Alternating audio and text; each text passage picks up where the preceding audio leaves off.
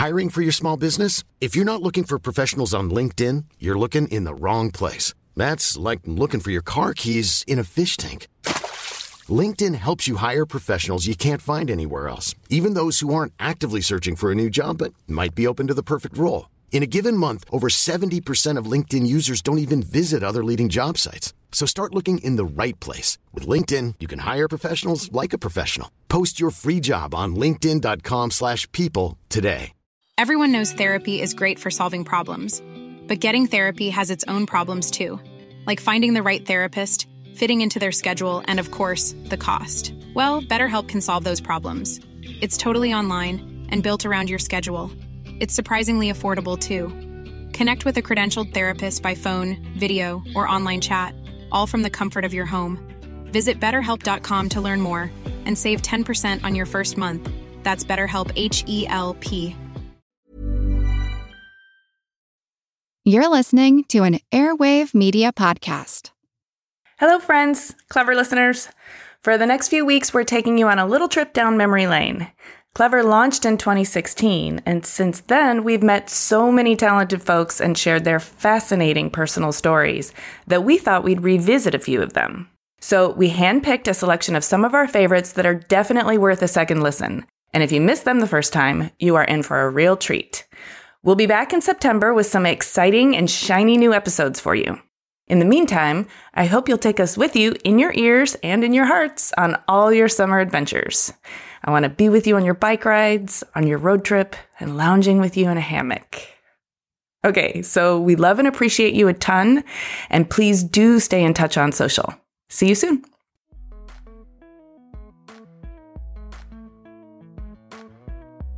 It's just always been important for me to show people that I see them. Mm. And I think I learned that there, you know, like taking the time to say hi and give someone a hug and ask them how they're doing. And these really kind of basic things can mean a lot to someone who's coming from a place where no one's kind to them or no one takes time to actually hear them or see them. And so those really little things I think people sometimes take for granted how profound they can be. Hi, everyone. I'm Amy. I'm Jaime, and this is Clever. Hey, before we get started, would you do us a quick favor? Please rate, subscribe, and review us on Apple Podcasts. It really helps us a lot. And today, we are talking to Justina Blakeney. If you've ever been on the internet, Instagram, Pinterest, or read a lifestyle magazine, you know her as the charismatic and forthcoming founder of Jungalow and Justina Blakeney Home. She is primarily recognized for her bold interior designs, wallpapers, and textiles, and she herself describes her style as wild, cozy, and homey. She's also noteworthy for being a super badass entrepreneur and has built what seems like a beautiful, warm extension of her authentic personality into a very successful brand. If you spend any time on her site, in her journals, or Instagram, you'll feel like you know her. And then you will want to hug her. I know because it happened to me. Let's talk to Justina.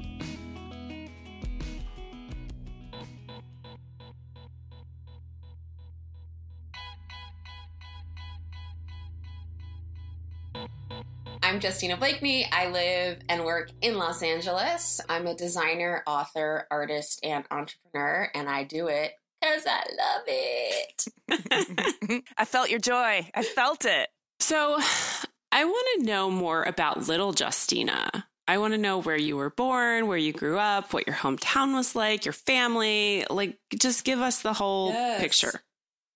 That took me a second because there wasn't a little Justina. There was a little Tina. What? I was like, I was like, who's little Justina? Uh, Tina was your nickname as a kid? Yeah, I grew up being called Tina. And, you know, my real name is Justina, and I only reclaimed it almost in my very late 20s and started going by Justina again. So there's this like divide of people who call me Tina or T and people who call me Justina. And I always know like what era in my life I know you from based on like what you call me. Yeah, I don't So, see you yeah. as a Tina. I see you as a Justina. So I must be in this part two. I never saw myself as a Tina. Like it never really felt like totally like me. So that's why I went back to using my, or I went to using my original, my real name. Um, Yeah, so I grew up in Berkeley, in Berkeley, California, which is, you know, in the Bay Area. It's a university town. My parents are were developmental psychologists and growing up they had a school for mentally disabled teenage girls and I kind of grew up there. it's like went there every day after school and hung out with everyone and when I got older, I, you know, taught art classes in the afternoons at the school and stuff like that. It was a residential program, so it was girls from age ages 12 to 18, or young women, I should say, and they lived there. So, because it was a residential treatment program. So I grew up in this really kind of crazy atmosphere, you know, growing up alongside this this school. And yeah, so I have an older brother and a younger sister. I'm in the middle. And I think, I feel like I had a really awesome childhood. My parents are rad and they just gave us so much freedom to do what we wanted. And we traveled all over the world. And, you know, our families on, on both my mom's side of the family and my dad's side of the family are like, super different and so i grew up like kind of skating between these these two worlds in in my family and then this like third world in in this school my dad is African American. My mom is of Eastern European Jewish descent, but on both sides of the family, you know, my family's been here for many generations and here in the United States. My dad's side of the family, they're from Central California, and it's a huge family. My dad has 13 brothers and sisters. Wow. Or sorry, there are 13 altogether. And and I don't even know how many first cousins I have on my dad's side. it's like it's a lot. Oftentimes we'll just like call each other cousin because we like don't know who's who. What's up, cousin? What's up? you know, that vibe. And I mean, of course, there was a group of my cousins who who lived in the Bay Area, and you know I'm really close with them. And yeah, so it's a huge, huge family. My mom's family, on the other hand, is from Los Angeles, and my grandfather was kind of a successful businessman, and it was just like polar opposites when I would come to visit like my family here in LA versus my family in Central California. It's like two completely different worlds. And you know, I just grew up feeling super comfortable in both. And I think that kind of, you know, informed a lot of who I am today and how I kind of am able to speak, I think, to lots of different kinds of people and hopefully resonate, you know, with them. Yeah. Yeah, I can totally see that. This is all starting to make sense. But I, I have to ask you, like, how did growing up around that school inform your feelings about mental health and mental disabilities. Like, did it destigmatize it for you? Did it make it not scary? Did it really empower you to see your parents in in roles where they're doing something so helpful? I mean, ha- it, eh, that just seems For like sure. such a strong environment to grow up in as a child. It, it had to seep in.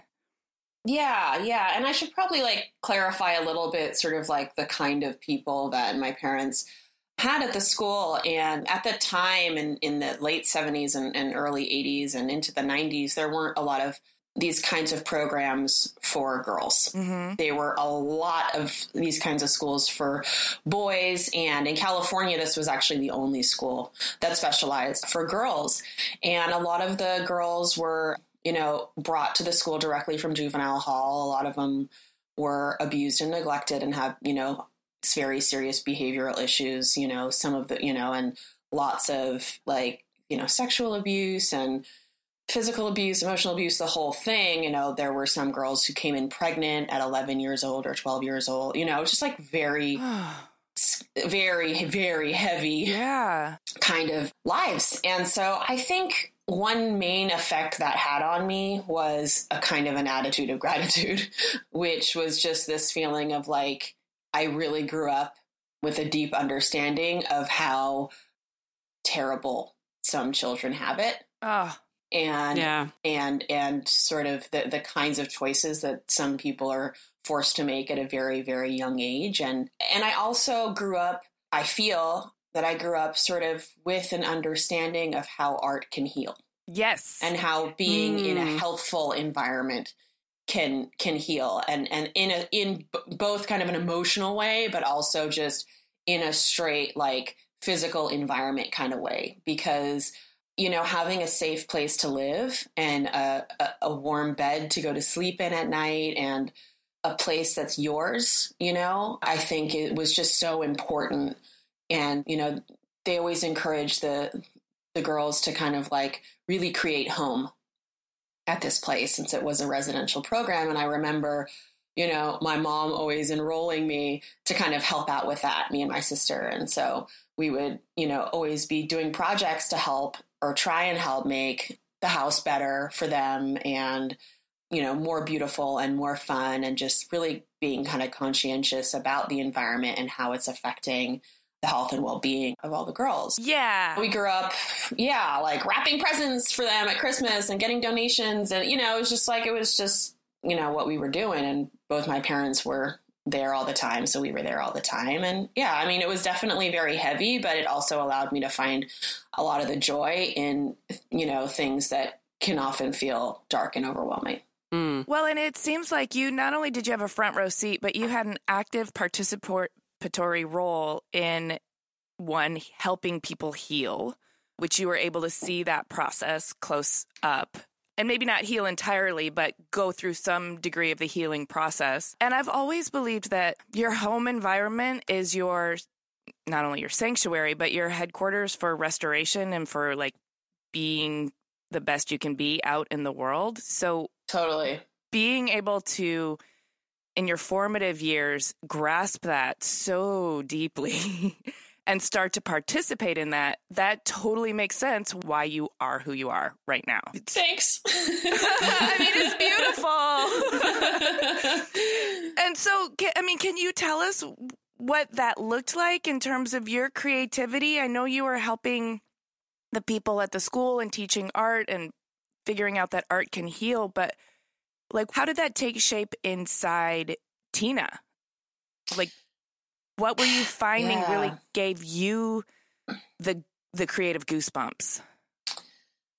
Wow. Um, I think just seeing how small things can affect people in a big way, and also how, you know, really being able to see people you know i i think a lot of the time you know people say oh you have such like a large social media audience but i see you like answer a lot of questions you talk to people directly and this that and the other and it's just always been important for me to show people that i see them mm. and i think i learned that there you know like taking the time to say hi and give someone a hug and ask them how they're doing and these really kind of basic things can mean a lot to someone who's coming from a place where no one's kind to them or no one takes time to actually hear them or see them. And so those really little things I think people sometimes take for granted how profound they can be. And so I think I really try and exercise that in my daily life and I think sometimes I do a better job and sometimes I do a worse job, but but I really feel like growing up, you know, in a position of privilege mm-hmm. and growing up around people who are, you know, really at the opposite end of that spectrum, it just gave me a lot of perspective, you know, and and as far as like the art goes, I just remember seeing how on the faces of of these, you know, young people, their faces just light up, you know, and and really how through the process of like collaging or painting it's it's cathartic i think it's a very cathartic thing and even in a sort of like a half hour after school you know painting class it was a moment of lightness you know mm-hmm. and a mm-hmm. moment of just really being able to kind of relax and and I could see that on their faces you know even when I was like 15 or 16 it was like just so so apparent how powerful art was as a medium to really heal.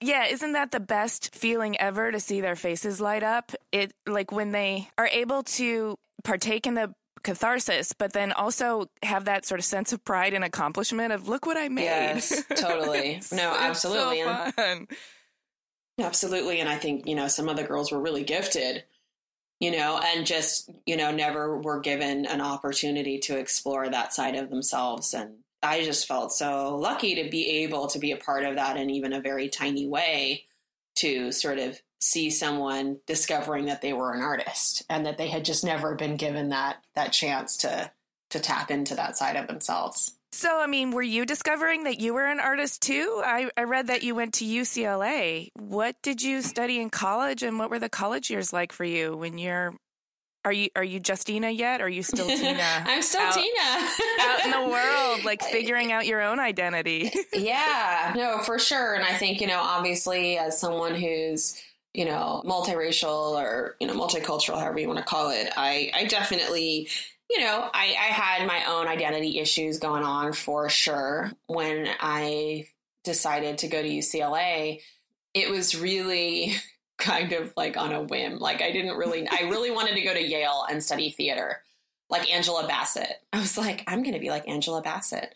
I was really into the performing arts when I was in high school. So I always had like an artistic side of myself and a creative side. And, and I kind of always played around in both like theater arts and music as well as the visual arts, uh, you know, painting and sculpting and pottery and you know lots of different stuff, jewelry making, fashion design. Like I was into all that kind of stuff. I knew I was always like a very creative person. I just wasn't really sure what form that was going to take in college or or beyond. Like I, I didn't know what I wanted to do or I've how also, to make a livelihood. Like I don't know. Yeah, yeah. I didn't know what like my job thing was going to look like. And right, yeah. So when I got to LA, um, there was you know it was a big place, and I mm-hmm. discovered very quickly that I didn't really want to pursue the life of trying to be an actress or a musician professionally. And I think that's probably because I've always like wanted to make money. and Good for you. yeah. I just I you know, I I've always been a really really hard worker and I've always seen how if you have money, your life is so much easier and it's much easier to help others if your shit is on lock. that so it took me forever to really grasp that because I was really struggling with this like am I materialistic if I want to earn money or like can I be creative and and earn without selling out like all totally. that baggage that comes with a creative lifestyle. Mm-hmm. I really struggled yes. with. And I then did it just, too for a while, but it was it just yeah, became and, so clear to me that you can do more good in the world. Yes if you're not suffering and struggling totally. yourself. yeah, that was definitely a light bulb moment for me as well. And I, I mean, obviously, it had a lot to do with this sort of very split families that I came from, where on one side of the family, you know, people are all like, str- I mean, not all, but like maybe 90% of my dad's side of the family is like struggling financially, you know, swaths of people who are on vacation, AKA in jail, um, dealing with drugs, living on the streets. And a lot of it was, you know, a socioeconomic situation mm-hmm. that a lot of Black folks in the United States are born into. And it's very, very difficult to climb out of it. Yeah. And then on the other side, I've got my family in LA where my grandparents are living in Bel Air, you know, in this large, beautiful home with fancy cars and taking the families on vacations every year. And it was like I grew up in both of these settings and so both were normal to me but i definitely could see how living with money was was more the kind of lifestyle i was trying to lead. So i you know for my first couple years in college i was going to school and i was working at at a theater. I was working at the geffen playhouse in westwood. And i was you know i had agents and i was going on commercial auditions and i was modeling on the side. And i was like hustling, kind of trying to get my acting slash singing thing off the ground. And after going to like a lot of auditions and having some like very minor successes, I was like, I don't like this hustle. yeah, it's a lot of work for very little payoff, and totally. it's all random. totally, and it's like you're you're like fighting for scraps. That's yes. really how I felt. And I felt like, you know, like becoming financially successful in that industry to me meant like living a long life of like basically like crap shooting and a lot of like people kind of sort of tearing you down based on your physical, you know, look. And, you know, as someone who was never skinny, or thin. And as someone who was biracial, I also didn't really fit into a lot of categories. Like I remember really clearly being at a casting one day and the woman was the casting agent was on the phone and she's like, No, I'm here with the light skinned Lauryn Hills. and I'm looking around at all the other women in the room and I'm like, oh, damn, we are all like light skinned Lauryn Hills. So it was just, you know, it was fun for a couple years to kind of like try that out but i mean i i pretty quickly realized that instead of tapping it or instead of like trying to pursue a career in the performing arts that i that i wanted to go into design. And so i sort of made like a conscious decision. I even sort of remember the day that i was like you know what? I'm not going to do this. I'm going to study design. Because to me design was like the way to be an artist that like made money. Mm. Yeah. um, it just seemed like and and I don't know if that's even necessarily true, but in my you know 21 year old head, it was like, oh, okay, this is how I can do art, but also like make a good living. That, I made um, the same calculation. I went to fashion business school because I'm like, fashion is creative, but business is business. yeah, yeah, exactly.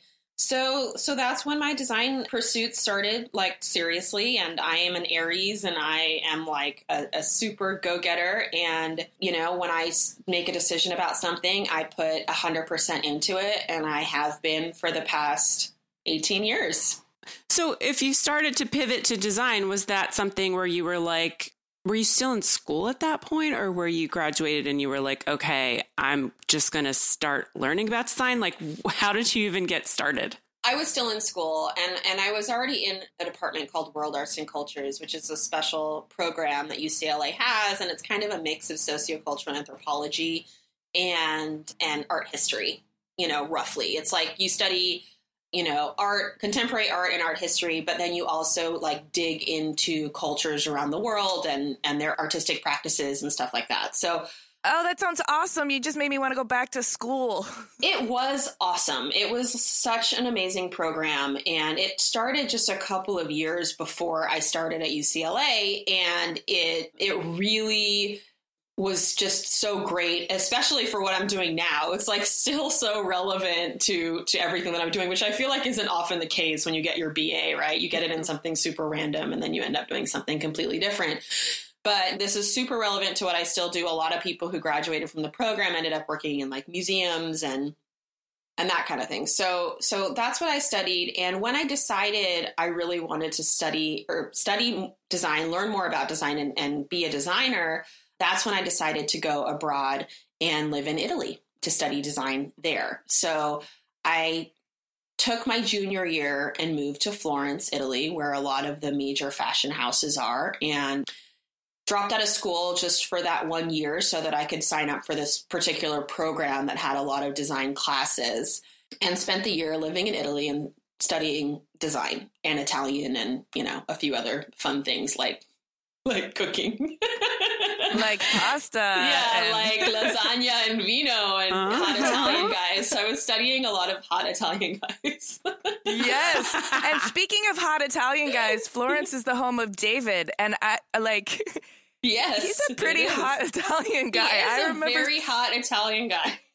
seeing him in person. My heart fell out Yeah. of my chest. It it's I think I was so I ended up staying in Italy for seven years, and I was Oh. in a constant state of my heart falling out of my chest for seven years. whoa. um, living there. Like I, I fell in love. I just, I fell in love with everything, and and so yeah. After that first year at in Florence, I came back to UCLA. I finished my my last year of school and moved back. Moved back to Italy. Moved back to Florence, and ended up staying for six and a half more years. Mom deserves the best, and there's no better place to shop for Mother's Day than Whole Foods Market. They're your destination for unbeatable savings, from premium gifts to show-stopping flowers and irresistible desserts. Start by saving 33% with Prime on all body care and candles. Then get a 15-stem bunch of tulips for just $9.99 each with Prime. Round out Mom's menu with festive rosé, irresistible berry chantilly cake, and more special treats. Come celebrate Mother's Day at Whole Foods Market. It. Burrow is a furniture company known for timeless design and thoughtful construction and free shipping, and that extends to their outdoor collection. Their outdoor furniture is built to withstand the elements, featuring rust-proof stainless steel hardware, weather-ready teak, and quick-dry foam cushions. For Memorial Day, get 15% off your Burrow purchase at burrow.com slash ACAST and up to 25% off outdoor. That's up to 25% off outdoor furniture at burrow.com slash ACAST. Clever is supported by Tools and Weapons, the podcast hosted by Microsoft Vice Chair and President Brad Smith. A recent episode took Brad to Venice, where he connected with Yves Ubelmann, a partner whose company, Iconem, has developed a game changing technique for creating digital architectural models so comprehensive they've been dubbed twins.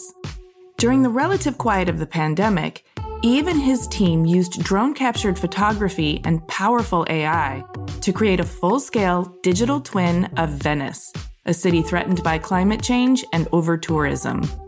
On Tools and Weapons, Yves tells Brad how he's using this incredible technology to help preserve some of the world's most endangered cultural heritage sites in pristine detail so they can be studied and appreciated for generations to come. To stay current on some of the most innovative people working with AI today, follow or subscribe to Tools and Weapons with Brad Smith wherever you get your podcasts. Hey, clever listeners, we're getting excited for New York Design Week in May. This year will be better than ever. ICFF, North America's leading platform for contemporary design, will take place from May 19th to the 21st at the Javits Center in New York City. I'll be there, and I'm excited to let you know how Clever is collaborating with ICFF for Launchpad at Wanted, formerly known as Wanted Design Manhattan, and the Emerging Designers Showcase. Launchpad is an international platform for emerging designers that introduces new concepts and showcases prototypes of furniture, home accessories, and lighting. It is the best place for manufacturers to meet new designers, discover fresh ideas, and potential products to develop. The best of Launchpad winners will be selected by a jury of renowned industry professionals, led by yours truly and they will go on to be featured in another edition of the popular Emerging Designers Showcase. I'll be leading the Emerging Designers Showcase live on the Talks main stage, where the five Launchpad finalists will have a chance to present their projects to our esteemed panel of professionals. It's always a really good time. So mark your calendars for Sunday, May 19th at 4 p.m. Both Launchpad and the Emerging Designer Showcase are presented with media partners Clever, that's us, and Design Milk, and with support from American Standard and Lumens. Visit icff.com to learn more and register to attend. Those are the letters icff.com. Come by and say hi. I would love to see you there. Support for Clever comes from Wix Studio. Instead of reading you another, let's be honest, boring ad script, Wix Studio just sent me this wild looking Alice in Wonderland themed website to scroll through and tell you about. So, whoa. This is not the web I'm used to. There's something called mouse parallax, which makes it feel like you can go deeper into the screen. And as I scroll down, it's like I'm falling down the rabbit hole, and things are moving in depth and perspective. Even my cursor has morphed into a glowing little orb. There are all these no code animations that make this place feel organic and alive. And Alice is wearing some pretty cool shoes, by the way. Okay, I know I'm mixing up my narratives now, but we are definitely not in Kansas anymore. Your turn to go down the rabbit hole. Build your next web project on Wix Studio, the platform for agencies and enterprises.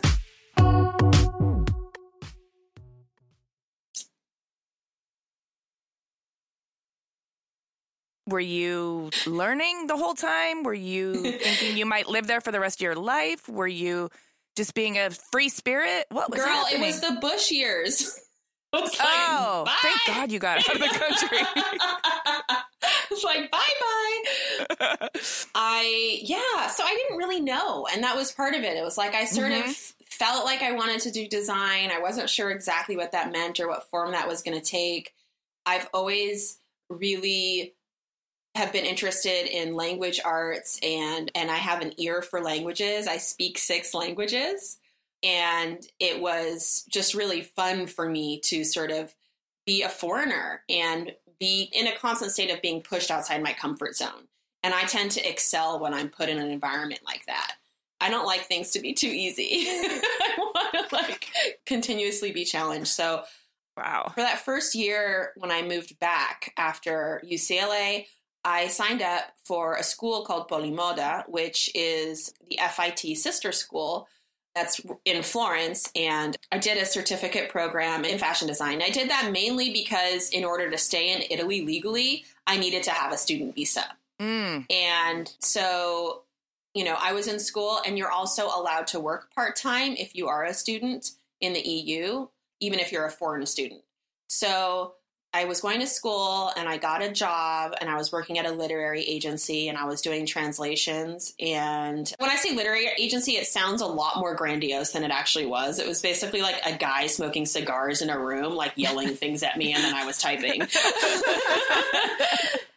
and that was a really interesting job and it was really interesting because i didn't really know what i was doing but like i was i was doing a really good job of pretending and he was like i want a website it says on your resume that you know you you do some design stuff. And i was like yeah okay yeah i'll figure it out. So that was my first experience. Like i designed the website for the literary agency like figured out how to get it online which was like t- kind of like weird. I was like i don't know how this stuff gets up there in the internet. Like no still this is gosh, what year was this? This is 2001, right? Oh, yeah. um, uh-huh. I remember. I started to just like, and I've always been like that, like very self-taught and just like figuring out, you know, how, how to do things on my own. And, and so I taught myself how to, how to design and program websites for that job.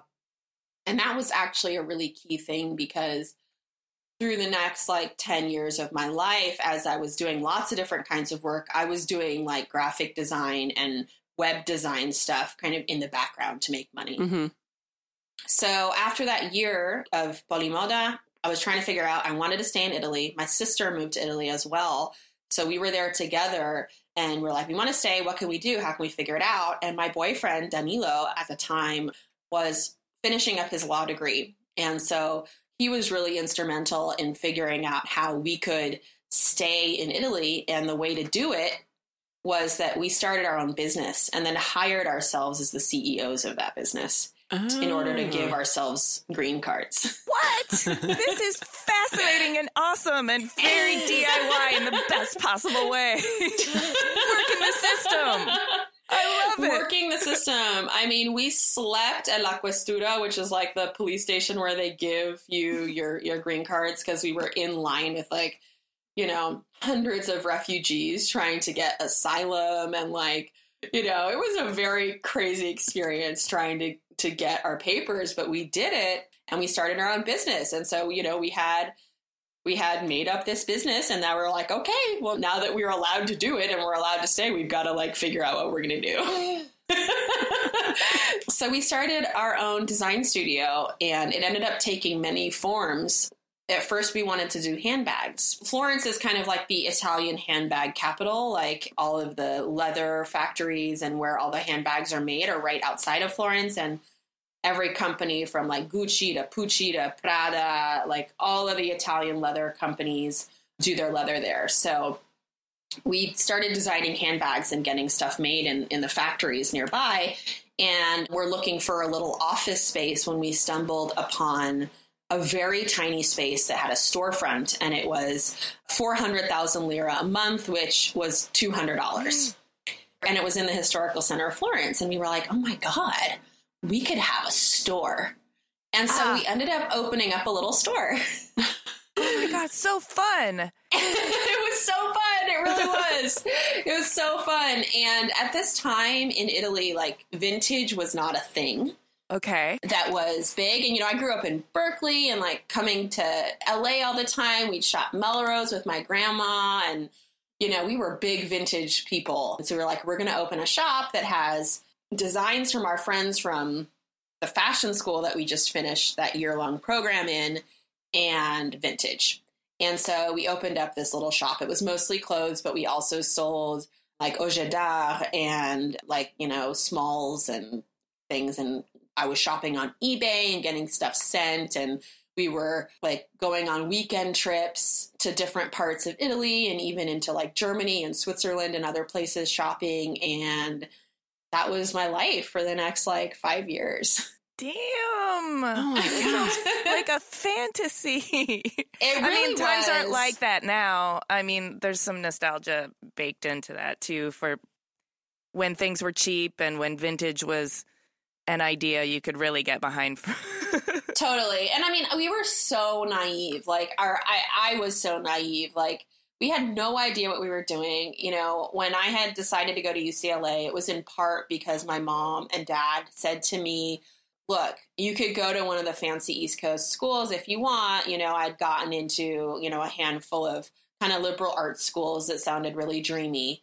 Or they said, when you graduate UCLA, you'll have $20,000 to like figure out like what you want to do with. So I had this like seed money basically because I had gone to a public school that my parents gave to me. And so, you know, at the time, twenty thousand dollars lasted really like I could really stretch that out in Italy for for a long time. So, um, but I will say that in those five years of running that store, we never made any money. Like we made enough money to like live there and and not a penny more.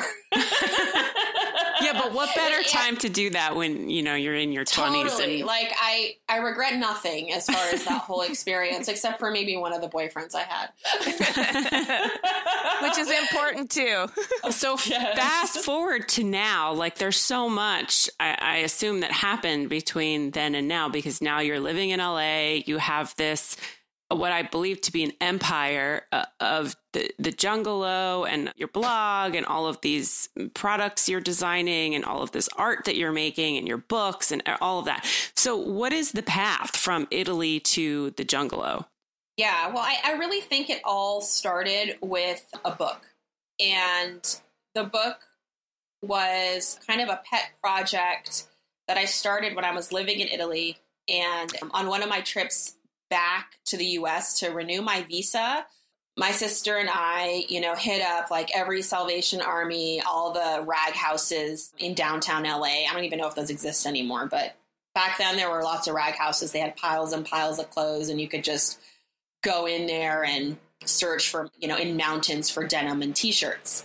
And so, so wait, just would, quick question. So you're talking yeah. about a book you you wrote, not a book that you read. Correct. Okay. So, and then also, am I hearing your gardener in the background? Yeah, you are. Okay. So we were bringing back basically suitcases full of vintage t-shirts and they were selling really well. But one of the issues is is that Italians are small and Americans are big. and so we would find these really great t-shirts with cool like vintage logos and stuff on them that did really well in Italy but they were just humongous and that just wasn't the style. So my sister and I started customizing the t-shirts and so that we could basically make them fit our Italian audience. And then we had the idea to turn that into a manual. And so the first book I ever wrote was called 99 Ways to Cut, Sew, Trim, and Tie Your T shirt into Something Special. And we got some of our friends from fashion school. We all got together, camped out on our sofa, smoking joints and drinking wine, like, and working on this manual on this book for like 20 hours a day for three weeks until we had a invitation to come show at Pitti Uomo, which is this big trade show that happens in Florence every year. And so, you know, they gave us a little booth and we created this thing called the Style Clinic. And you know people could buy a t-shirt and we'd customize it for them on the spot. And what ended up happening is that like this thing went viral really before the days of the internet. Like it went viral as much as something could go viral before the internet. Also because i should say that the internet while here it was like probably already you know booming in 2001 mm-hmm. um, or 2002 we didn't even have internet in our homes living in Italy. Like it was, we had cell phones and that was it. Like we had to go to internet cafes if we wanted to like check mm. our email. So in a way, I was kind of insulated from like everything that was going on here in the US. So we were kind of basically spawning our own little like DIY movement in Florence. And once we published that book, we got offers from literary agencies in the US because we had so much press around it that we got from that trade show. And we were sending books out one by one and we obviously self-published the book but we were sending them out one by one. We'd get a call from japan to the store and then we get a call from austria and we and we were getting calls from all over the world. So we ended up hooking up with an american literary agent who sold the book to random house. And we ended up doing four books with random house after that you know cut your denim cut your scarf you know blah blah blah blah blah and about halfway through the second book I had been in Italy by then for almost seven years and I was ready to come back. So I moved to New York City. And, you know, I had, you know, a couple of published books under my belt. I was in my mid 20s. I spoke fluent Italian. I, you know, I had done a lot of consulting when I lived in Italy, you know, whether it was like translating or design work. I told you I was like designing websites and stuff. I designed stuff for Elio Fiorucci, who's the the big legend behind the Fiorucci denim brand in the 80s. And so like I had a really impressive resume, even though it was very like weird and very like freelancy and you know mostly everything was like in italy so it wasn't like anyone could ever call for references and i moved to new york and i'm thinking okay now it's going to be my time to like start like figuring out how to like really have a career and make some money and so i started working freelance for magazines and I was writing for basically fashion and culture magazines. And it was around that time that I also started my blog. And this was like 2007, 2008. And I was living in Brooklyn and, you know, working freelance. I was doing everything from like tutoring in Italian to designing websites and logos. I was an editor at a now kaput magazine called Venus Zine Oh my and god! Was, do you remember Venus? I loved Venus. It was so good. Yeah, it was really great. So I did that for several years, and it was like a very hustly New York, but I'm still poor kind of life. Mm-hmm. And mm-hmm. and it was hard. I had a really hard time in New York. I think mainly because it was very, very, very different from the life I like I, I, I, was ready to be like a small fish in a big pond because in Florence is so small and insulated and I was so different from everyone there that it was like I couldn't take a step without someone like stopping and talking to me. So I was kind of excited about like the anonymity and like being in, in New York and just trying trying something completely new. But it was like I was like too small a fish and too big of an ocean. I was like, oh, wait a second. Like, it's really hard to do anything here. Right. and so at the time, I should also put in a parenthesis that I had started dating this cute guy from Los Angeles named Jason, who is now my husband. So I was kind of in this like long distance relationship with him being here in LA and me being in New York. And I, after two years, in New York doing, you know, writing and editing and some, you know, light graphic design. I moved back to Los Angeles. And that was 10 years ago. God, I'm getting old, y'all. Dang. just wise. Just wise. so when I came back, um, I, I sort of made a commitment to myself from blogging just sort of every now and again, which is what I've been doing in New York, to starting to work on my blog every day and throughout this process, I was just getting more and more interested in home decor. I kind of like wanted to leave fashion behind. I I just I had tried lots of little things in the fashion industry and it just never really sat well with me. I just I, it was just felt very judgmental and weird and very cutthroat and and so on my blog just because of my natural interest towards home decor, I started I started talking about home decor and my style, especially because of you know how much I traveled growing up as a kid and having lived in Italy for all this time and loving vintage and old things and it was just really different from the style of a lot of people who were you know doing blogging back then especially in the early 2000s when things were very like white and monochromatic mm-hmm. and like i just remember like seeing so many interiors where it was like all white mm-hmm. and then maybe there would be like a couple of black things and my style's just always been so colorful and so full of life and plants and you know old things and things from my travels that that was just sort of the natural like eclecticism of of who I was and how I was raised and and so what I started what started to happen really quickly was people were like oh wow I haven't like seen stuff like mm-hmm. this that much and and then it took you know years but that was really the start of of jungalow and and of of what's now my empire. So, so speaking speaking of jungalow not only did you invent a word you kind of invented the style and you describe it as being wild and cozy and homey. What are the essentials of that style? Like what's your creative process like too when you start designing something?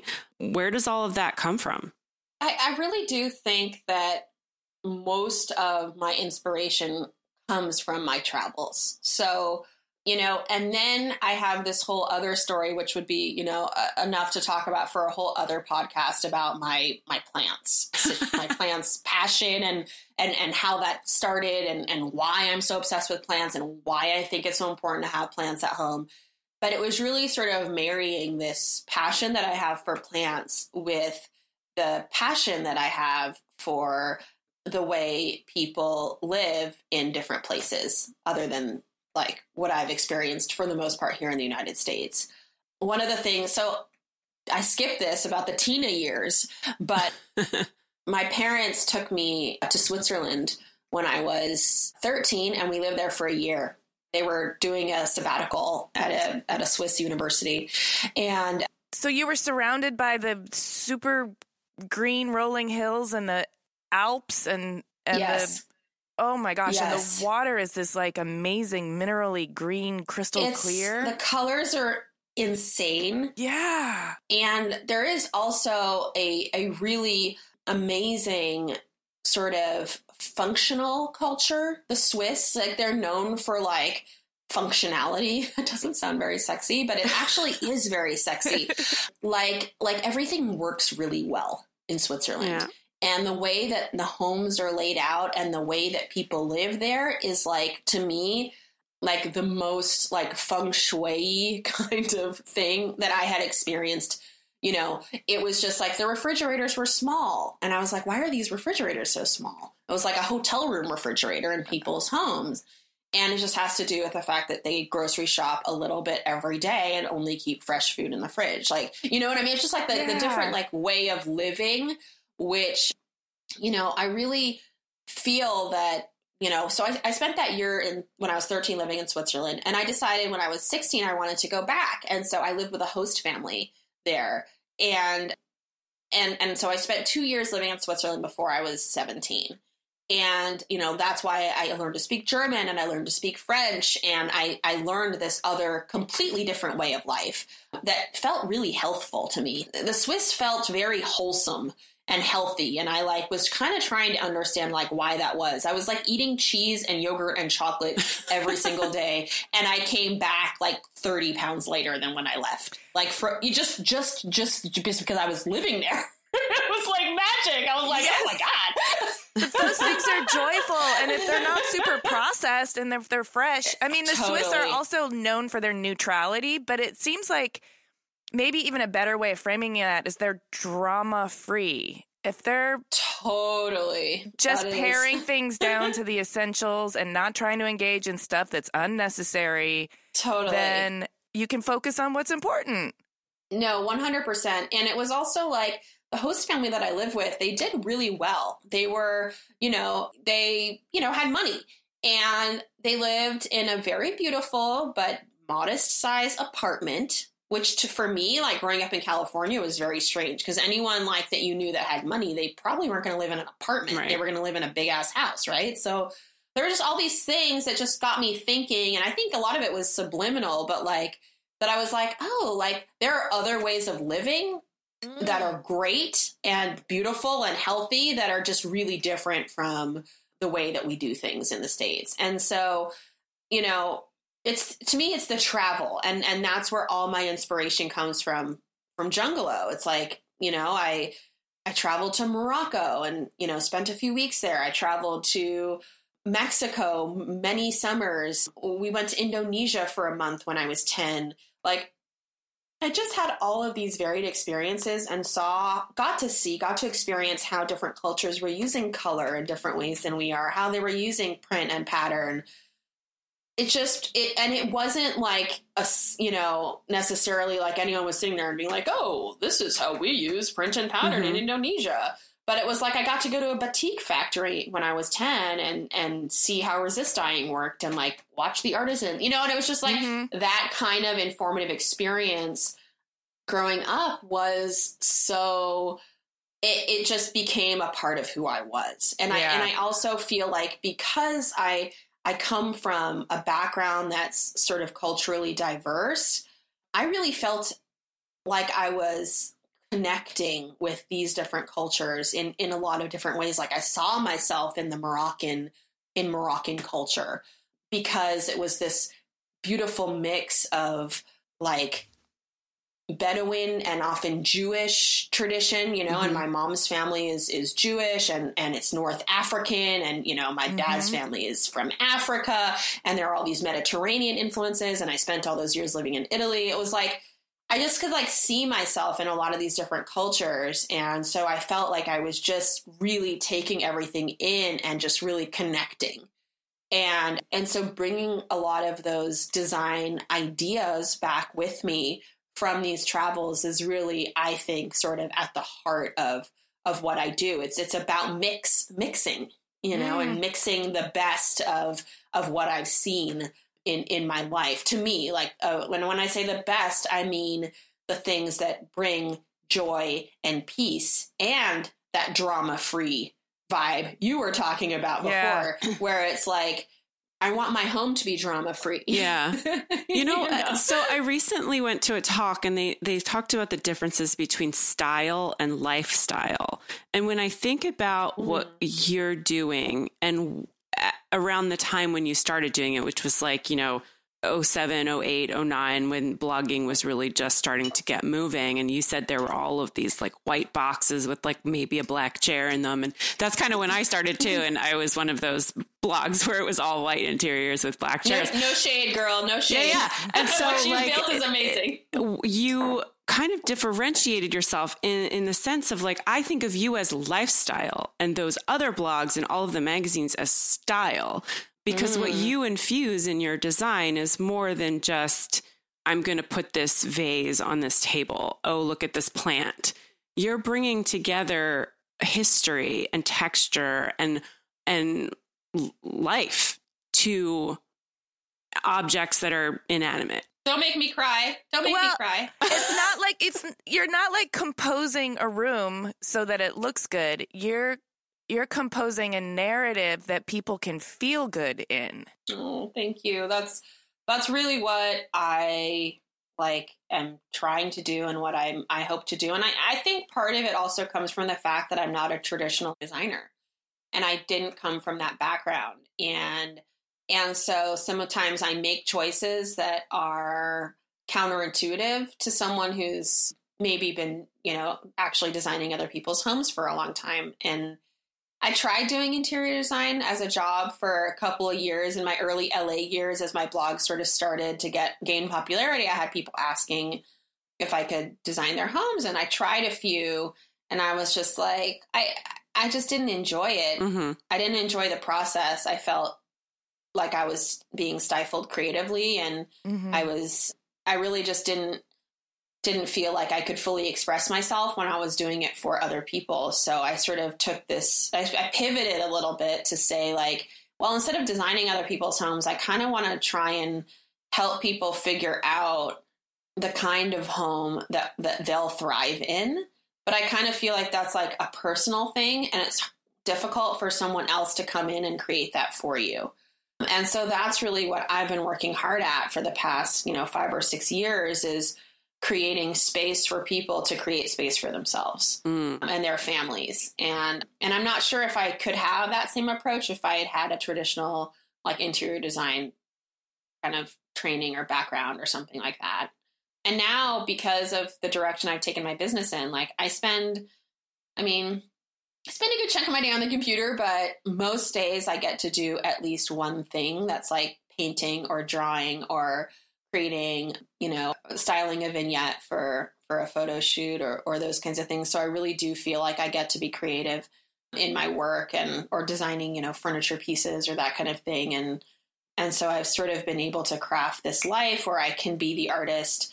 I also get to do kind of performing arts in a way when I do, you know, speaking engagements or you know, brand ambassadorships and I get to be in front of the camera and kind of share my light and my story. And I really do feel like this journey that I've been on. I almost sometimes feel like it's like Slumdog Millionaire. Do you guys remember that movie where yeah. he had all these like crazy experiences, almost like just so he could win that million dollars? yeah. I sort of feel that way sometimes about my own journey where I'm like, I don't think I couldn't have gotten to where I am or or be doing what I'm doing if, you know, I hadn't you know, learned how to design those websites really early on and and lived in Italy and like learned about, you know, vintage and modernism and, and like every little weird like route that I've taken has been sort of instrumental in bringing me to where I am today. So it's it's pretty pretty bizarre. it's pretty bizarre and awesome. But it I mean, is awesome. you can't do all those random things without, you know, please tell me there was a hiccup or a, a fork in the road oh or oh my a, god or a challenge or a failure yes. or a like head scratcher in there every those, day, okay. every day, every day. Can you but tell I, us yeah. a, a, story of a failure or a mistake? One to make us feel better about ourselves, and two so that we can learn from it.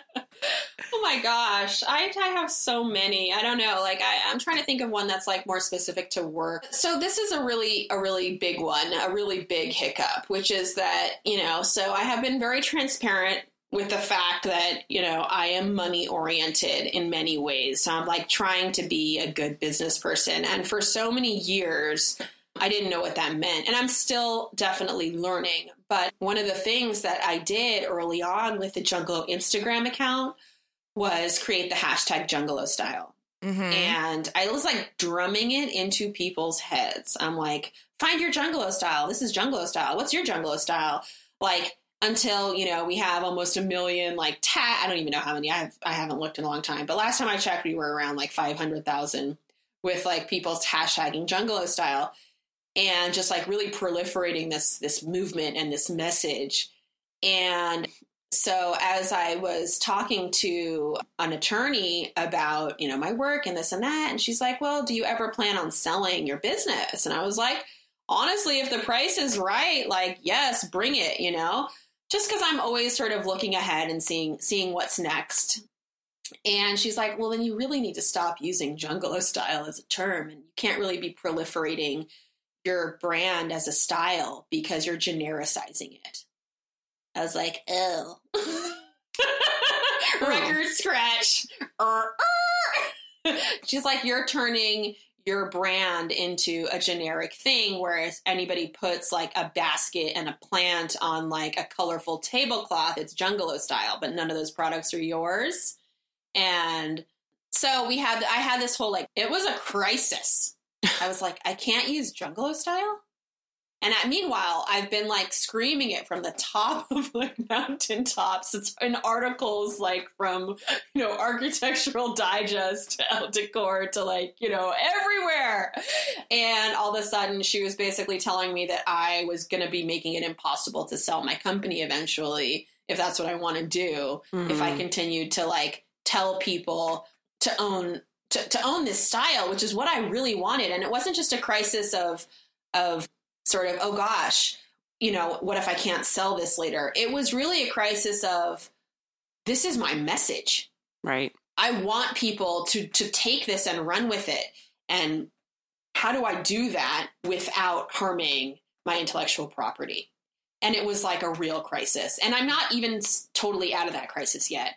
What the main thing that I did was just stop using the hashtag myself. and that was like pretty much it. There's not much else I can do.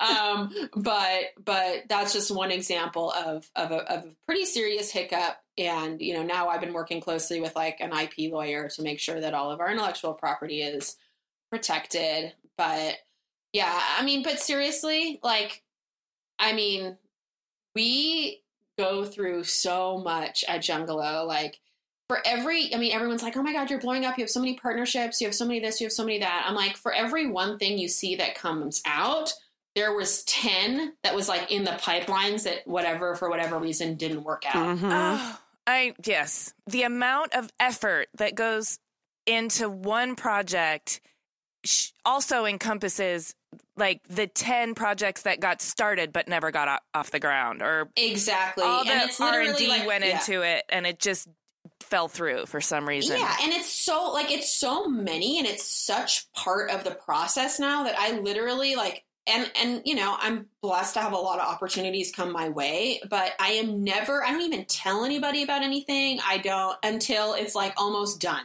Mhm. Because so so so much of the time for reasons both in in my control or out of my control things don't work out and mm-hmm. and and that happens way more often than than it happens that something does work out Right.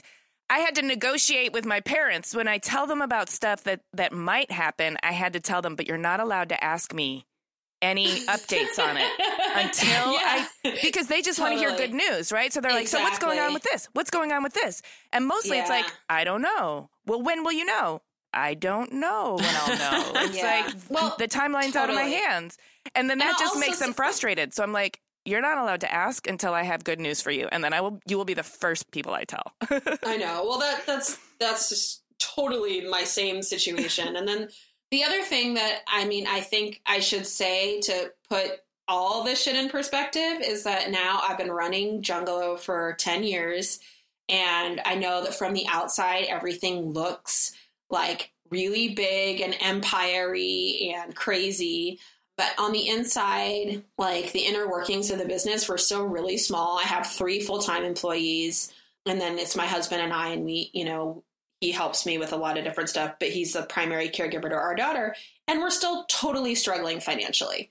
Basically, every dollar we have goes back into the business, and I haven't figured out how to make that piece of it work yet. And I've spent, you know, the past decade building this brand. And now that the brand is built, I'm like, okay, well, now is really my time to like figure out how to make money because there are definitely months where I'm taking out loans to pay our mortgage. So just mm. know that even though shit seems really like amazing and da da da da, and it is, and I'm grateful for all of it, we are not like bawling. Man, I just want to hug you right now. Like, thank you for sharing that. The perception that people have of successful people is is often just skewed because the internet, you know, can present this really glorified portrait, but it can sometimes conceal the hustle and the struggle because that's not good for the brand or good for business, but it's honest and you know, we're both living in LA. There's a high cost of living. I love it here, but yeah, it's it's hard. Yeah. And you know, I I, I pay myself a salary now. You know, I I make fifty five thousand dollars a year, and I can't really pay. I can't afford to pay myself more than that yet. So that really, I think, puts things in perspective for people because you know that's not a lot of money. in LA, it's really not a lot of money. And you know, and that's why when I have opportunities that come by, and people are like, "Oh, you would sell the Jungalow? It's your heart and soul." I'm like, it is my heart and soul, but I've also have lots of other ideas and lots of other things I, I'd be interested in trying out and, and all this. So for me, I really do have that entrepreneurial spirit and I am really ready to like cash out at some point and like feel, feel that comfortability that I've been like knowing for years and years and years that is one of my, you know, goals. And, Right. and I, so, I yeah, can where I'm at. feel the universe tingling with that acknowledgement, and something's coming your way. I just feel it for sure. Girl, from your mouth to God's ears, as my mom would say. Okay, I want to switch gears real quick because you have a daughter, yes. and I want to mm-hmm. talk about motherhood and the hustle for a minute. yeah. Like, how do you feel about all of that? Right now, today, in this moment, I'm feeling really good. um, we, you know, we have one daughter. Her name is Ida. She's five. She's finishing kindergarten tomorrow. Mm. And it's it's so magical and it's so lovely and we tried for many years to have a second child but it just didn't happen for us and I decided not to go the route of fertility treatments and so this is our family this is us and I think I'm really starting to like own that and kind of appreciate what that can mean for us as far as like being able to provide her and travel and and you know things that I might not have been able to do with with more kids. And so, yeah, it's it. I, I've put a lot of things in place, lifestyle wise, to make it so that our lives are chill. Given the fact that I'm like a pretty busy entrepreneur, one of those things is that my studio is one block from my home, and so you know, I, I learned that living in Italy, our store was underneath our, our apartment. And so they call it casa bottega. And so the, the your casa, your house is, mm-hmm. is under your bottega. And so when I moved back to, to LA, I was like, I want casa bottega. Like I want that lifestyle, mm-hmm. even though it's not a normal lifestyle to have in LA. And so what that means is that, you know, I finish work at five or six and I'm home at, you know, 505 Right. and so it takes the commute out of the situation, you know, same within the mornings. Like it just makes it so that I can spend a lot more time with my daughter, which is amazing. And she's amazing. And then also having my husband be the primary caregiver was a decision that we made really early on when my career was sort of starting to take off when she was really little. And he was in a career that he didn't love. And so we just made that decision. And it's been, I think, the best decision we've ever made because we couldn't afford to have like a nanny. And it also took a lot of the like mommy guilt mm-hmm. of me being away a lot, knowing that she was just with her dad, yeah. you know, all, all day long. So was really, for our family, it's been really amazing. Now that my daughter's a little, old, our daughter's a little older, my husband's, you know, working with me more and more. And he's an editor. So he's doing a lot of editing for us, which is great. And he also is HR our office, which is I know we have such a small office, but I hate doing the HR stuff. I hate the hiring. I mm-hmm. you know everything that goes along with it, quarterly reviews, all that stuff. Like I just I hate it. So he steps in and helps with that stuff as well. So it's been really really great, and I feel like we have a very balanced life. And we're about to do something for myself, my husband, and my daughter, which is like life goals to me which is that we're putting a pool in our house, like in our yard. Oh, That's so exciting.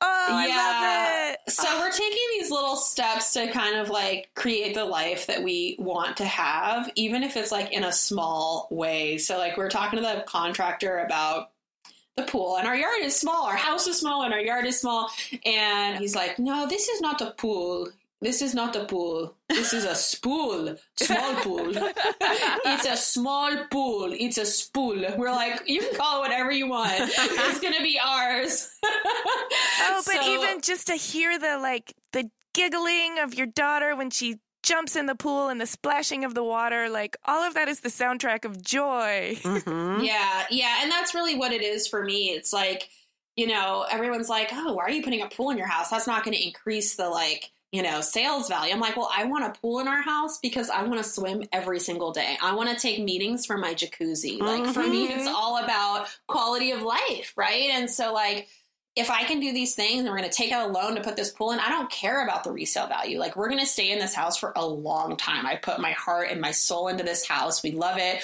We're not having any more kids. So like even if I do end up selling the Jungalow and making millions of dollars at some point and you know from my mouth to god's ears now. But like you know we still want to be here and and live in this house and have this life that we've built for ourselves Mom deserves the best, and there's no better place to shop for Mother's Day than Whole Foods Market. They're your destination for unbeatable savings, from premium gifts to show-stopping flowers and irresistible desserts. Start by saving 33% with Prime on all body care and candles. Then get a 15-stem bunch of tulips for just $9.99 each with Prime. Round out Mom's menu with festive rosé, irresistible berry chantilly cake, and more special treats. Come celebrate Mother's Day at Whole Foods Market. It. Hey, it's Danny Pellegrino from Everything Iconic. Ready to upgrade your style game without blowing your budget? Check out Quince. They've got all the good stuff shirts and polos, activewear, and fine leather goods, all at 50 to 80% less than other high end brands. And the best part? They're all about safe, ethical, and responsible manufacturing. Get that luxury vibe without the luxury price tag. Hit up quince.com slash upgrade for free shipping and 365 day returns on your next order. That's quince.com slash upgrade. Planning for your next trip? Elevate your travel style with Quince. Quince has all the jet setting essentials you'll want for your next getaway, like European linen, premium luggage options, buttery soft Italian leather bags, and so much more. And is all priced at 50 to 80% less than similar brands. Plus, Quince only works with factories that use safe and ethical manufacturing practices. Pack your bags with high-quality essentials you'll be wearing for vacations to come with Quince. Go to quince.com slash pack for free shipping and 365-day returns.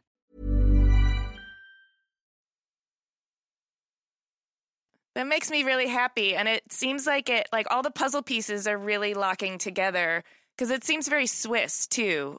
Your Casa Bottega is drama free in that you don't have a commute. You've really designed your lifestyle so that it doesn't have anything that's unnecessary, but you can focus on what's important. And I really tried to. Yeah. yeah. Okay, so I have like a random question. You mentioned you mentioned earlier on that you're an Aries and you're a real go-getter and you you just hustle. What's your rising yeah. sign? And then, like, where are are you really into astrology, or are you just kind of casual about it? I go through like moments of being really into it, and then I go through moments of being casual about it. My rising sign is a Scorpio. Oh, and, um, yeah, girl. So don't, don't, don't fuck with me. Yeah. um, but I really do like see a lot of fire and water in myself, and I think that's like you know when I'm when I when we are hiring people and and going through that, I I like always tell them I'm like you have to be able to keep up with a really fast paced environment, but you also have to be really relaxed. Can you do that? yeah. That's like how I am too. I'm like, I'm East Coast during the day, but at night I'm California. yeah, yeah. So it's like there's this like kind of like apex of like working really hard and like having that hustle, but also having like a really relaxed attitude and vibe and taking things as they come and like not stressing along with like the Aries and the Scorpio and all that, like I'm very susceptible to other people's energies. Mm, and yeah, and I know so, about that. Right? And so mm-hmm. I really like think it's very, very important to surround yourself with people whose energy matches yours or that or fuels yours. Because I think it's, you know, I've had experiences in the past where I've been around people whose energies or, you know, however their their fire or their water or whatever it is, their air is just fucking with my fire or my water or yes. my air.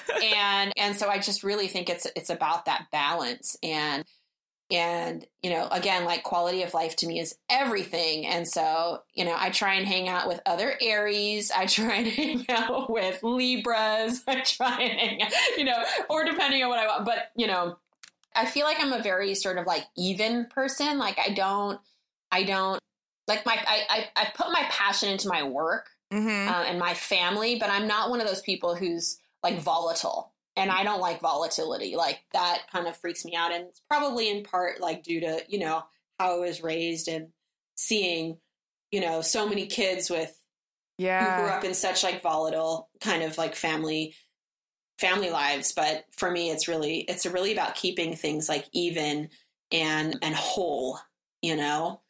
I'm really Yeah. glad you brought that up because volatility should be considered a destructive energy. And because it's not tangible and the ripple effect of it is often hard to quantify, it's it's really hard to, for people to wrap their heads around. But volatility is almost always a destructive energy and results in a lot of wasted and and traumatic experiences. Totally. And there's such a difference between, I think, like a passive kind of volatile situation that you're in for whatever reason, or like deciding to change Yeah, something. yeah. right? So and and there's just such a such a clear distinction in my mind about how bad one is for me and how good one is for me.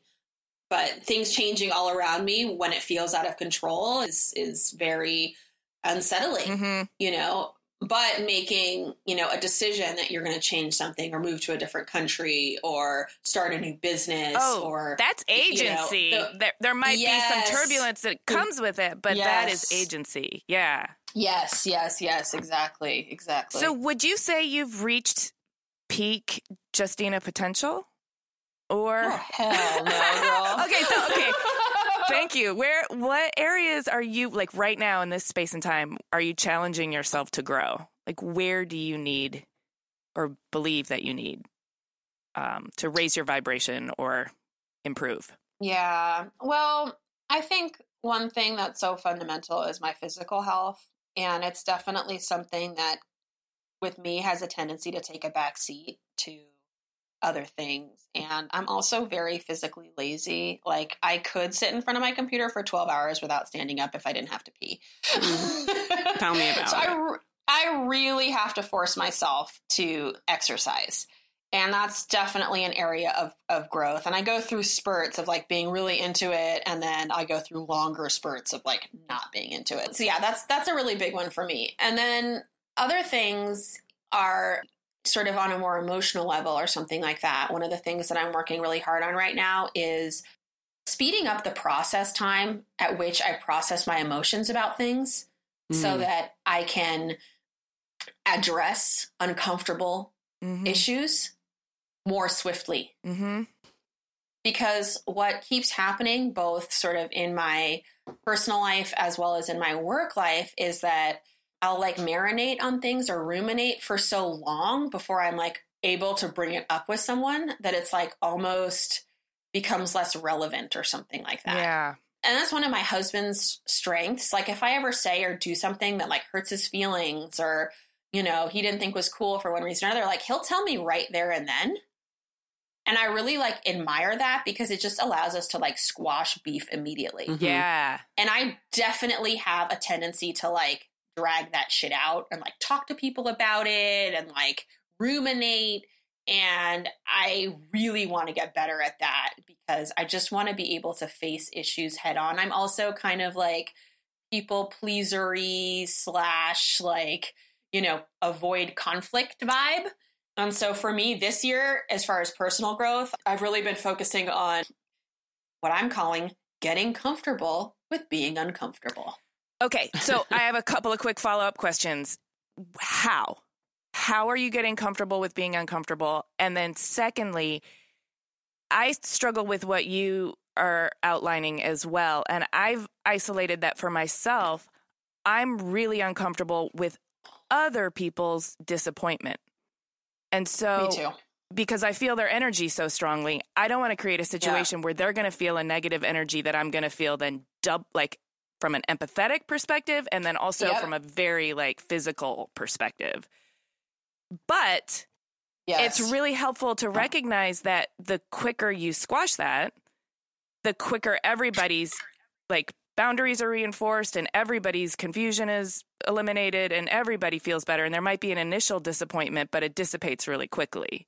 Yeah, totally. So the way I've been, the answer to your how question Yeah.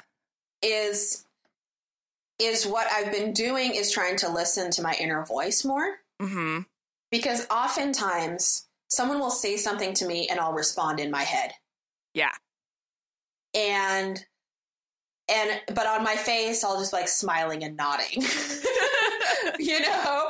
And so what I've been really trying to do is to when I hear that inner voice actually just saying it, which is hard. Like Mhm. if it's at work and one of my employees does something that makes me feel uncomfortable, it's really hard for me right then and there. Like like let's say last year. Last year if someone did something kind of drastic that I wasn't happy with, I would like basically like log it or talk about it with my husband and then like we'd bring it up at a quarterly review. And like or not. Right. you know? And like that's the kind of beef I'm trying to squash immediately. So if someone does something at work, at home, in my family life, a relative, whatever. It's like, and if I'm saying in my head, like, no, but that's actually not accurate because of this, that, the other, I'm like forcing myself to say it out loud. I'm also sitting in awkward silence. Okay, yeah, those are two really good strategies and that's been so hard for me. Like i oftentimes will just like fill the gap. Like if there's awkwardness i'll like talk like talk through it you know? Mm-hmm. and and so yeah one of my getting comfortable with with being uncomfortable things is if i say something and it's like you know i don't like continue to try and explain it if there's no response on the other end. I just sit there and like wait for them to say something Yeah. I mean? Mm. It's hard. It's really hard because it's like so awkward and like all I want to do is make nice. All I want to do is make things feel good. But yeah, so so those are those are some big things I'm working on right now just for myself and yeah, and, and it's hard. And, and then, of course, there's the business stuff, which sort of, you know, on that side, I've, I've always been like, I'm not a good business person. I don't know math. I'm not good at numbers. I, you know, this, that, and the other. And what's become so, so clear to me, like over the years of running this business, is I actually am a really good business person. Yes, and you are. Thanks. Thanks. Yeah, I've been like hard on myself about that because like I don't know about like investors or like Nasdaq. I don't know what Nasdaq is. like stuff like that. I'm like, I don't know about this stuff. And you know, my accountant last year was like, you know, your 401k, you're this, you're that. And I'm like, I don't know what any I don't I don't have any of that. I don't know. I need help. Like what? I mean, especially since, you know, I was I was in Italy for all my 20s. You know, I was there for, you know, from the time I graduated from college until I was damn near 30. So, like, I missed out on a lot of stuff. When I got back, I um, didn't have a credit card. And people were like, oh, just go to Macy's and I'll give you a credit card and you can start your credit, you know, whatever, like that. So I was like, okay, cool. I went into the city, I went to Macy's and I got denied. so, like, I've just been like learning about all this stuff but the the bottom line of of what I really have learned and of watching people who I consider to be really savvy business people over the years is is that business is about people.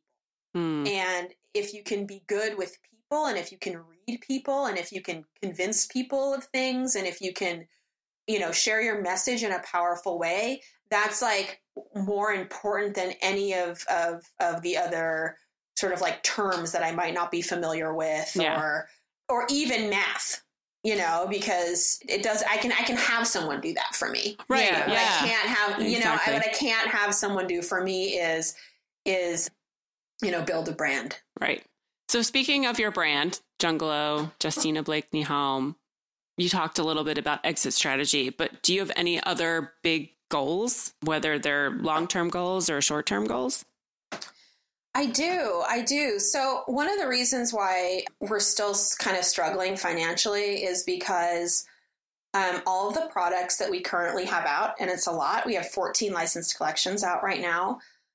I, I know I can barely keep it straight. Crazy. yeah, it's a lot, but it's all it's all licensing, which means that we get like a small a small percentage of each sale of each item. And last year, we launched our online shop at shop.jungalow.com. And that was one way to kind of help pad the fact that, like, if we sell $100,000 worth of pillows, we're making $7,000. And, you know, or 4,000 or 5,000 depending on, you know, what our royalty rate is. After taxes, that's not a lot of money for $100,000 worth of pillows.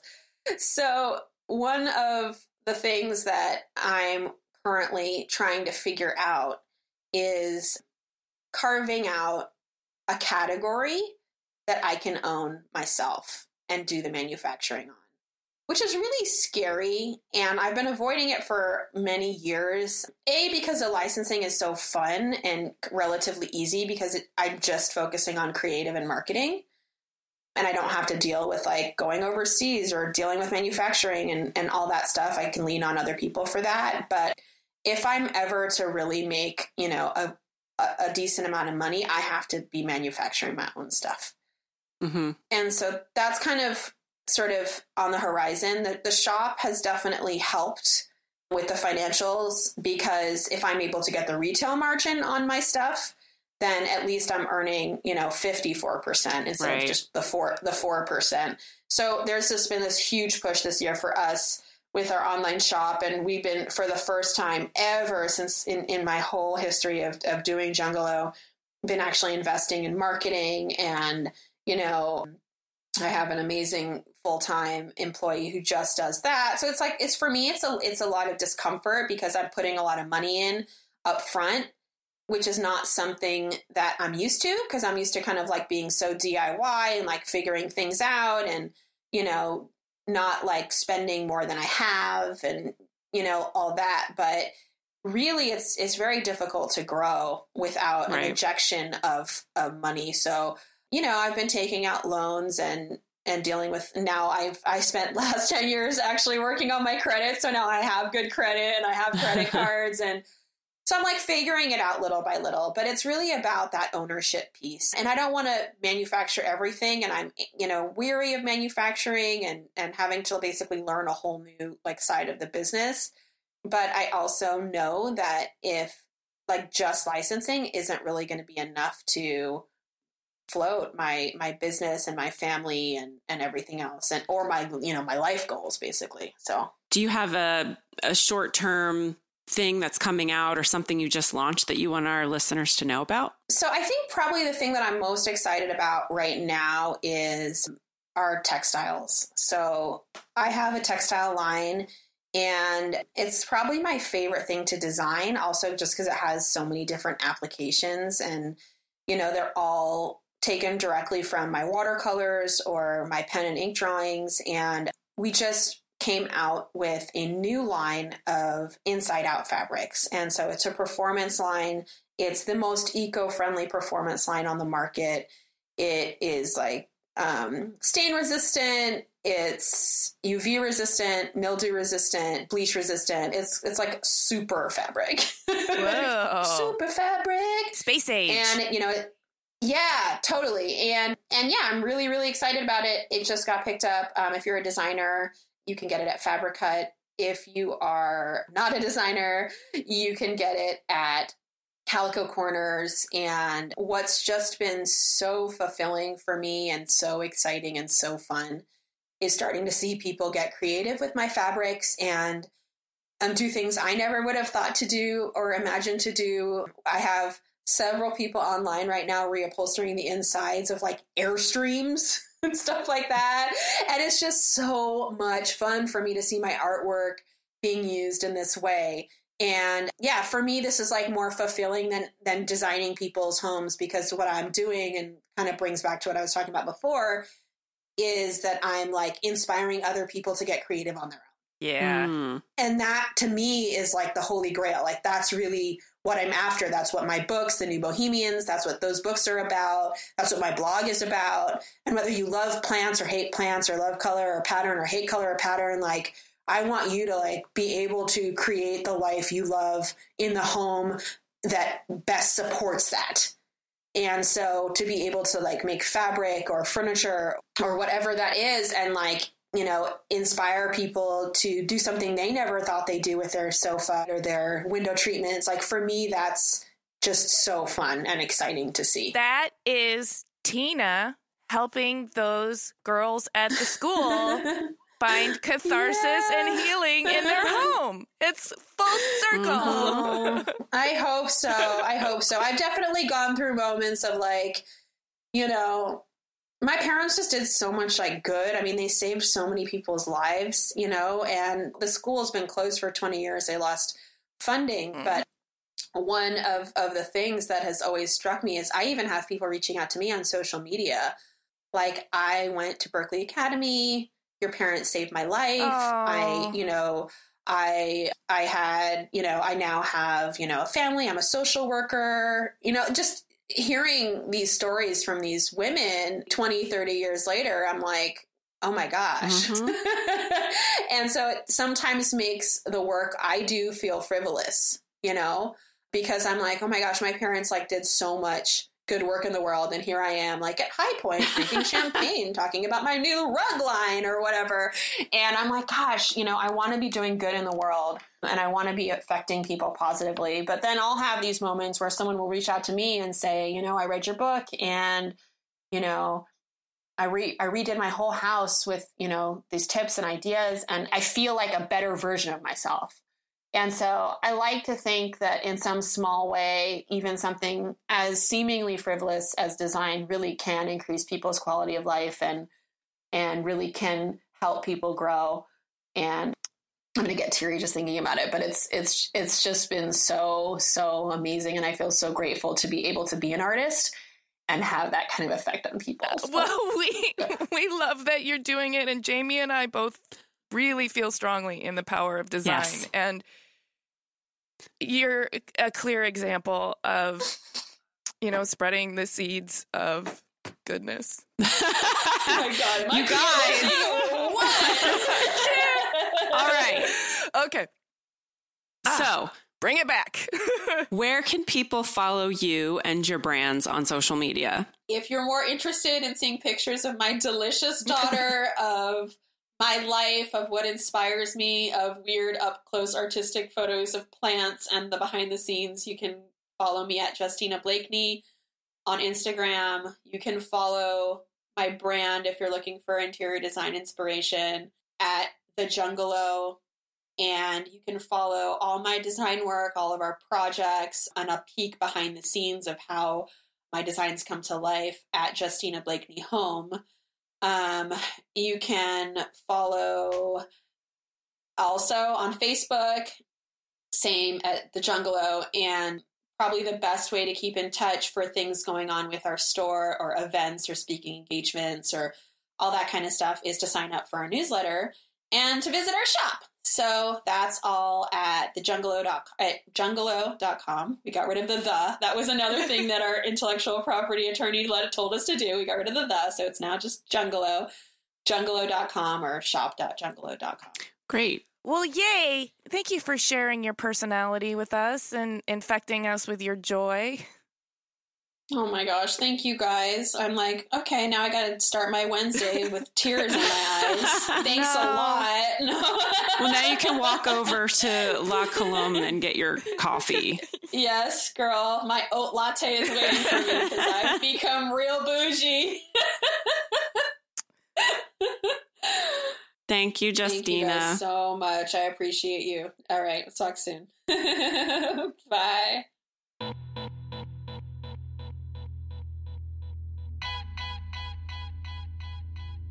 Holy moly. She's a powerful woman. yeah, with a I, lot of like a lot of I don't know, force for good. yeah, I didn't know a whole lot about her story pre Jungalow, so that was really enlightening to to hear more about all of her travels and living in different countries and speaking all those languages and all of her you know setting up a store that make you know that sells vintage and vintage and handbags in Florence. I mean that's like those are like the adventures in your 20s that like everybody dreams of having. Yes, totally.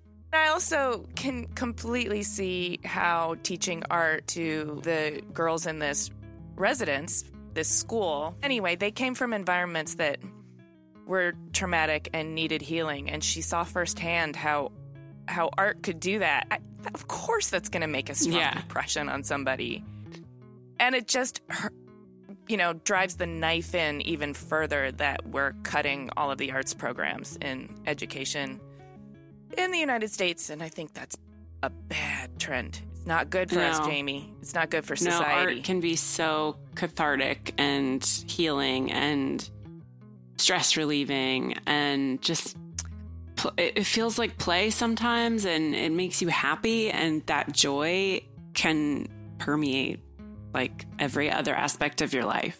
Absolutely, a hundred percent. It's also a critical component of innovation, and if we ever want to be like tech science leaders, the art component of that at a foundational level is super important because that's the creative application of all these enabling tools. Right.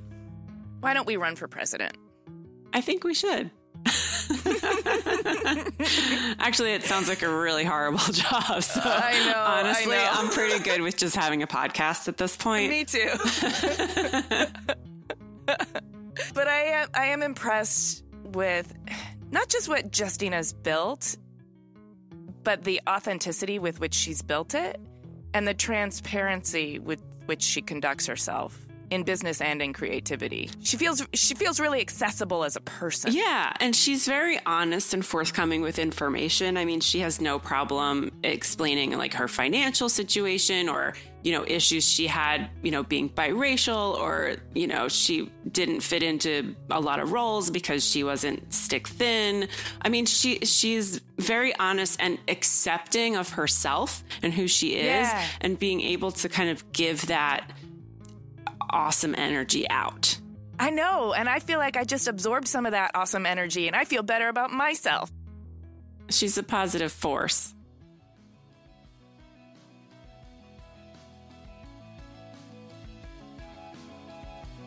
Thanks for listening. Please subscribe on Apple Podcasts or wherever you get your podcasts and go to cleverpodcast.com to sign up for our newsletter, read the show notes, and see images of Justina's work. Connect with us on Twitter, Instagram, and Facebook at Clever Podcast because we really like hearing from you.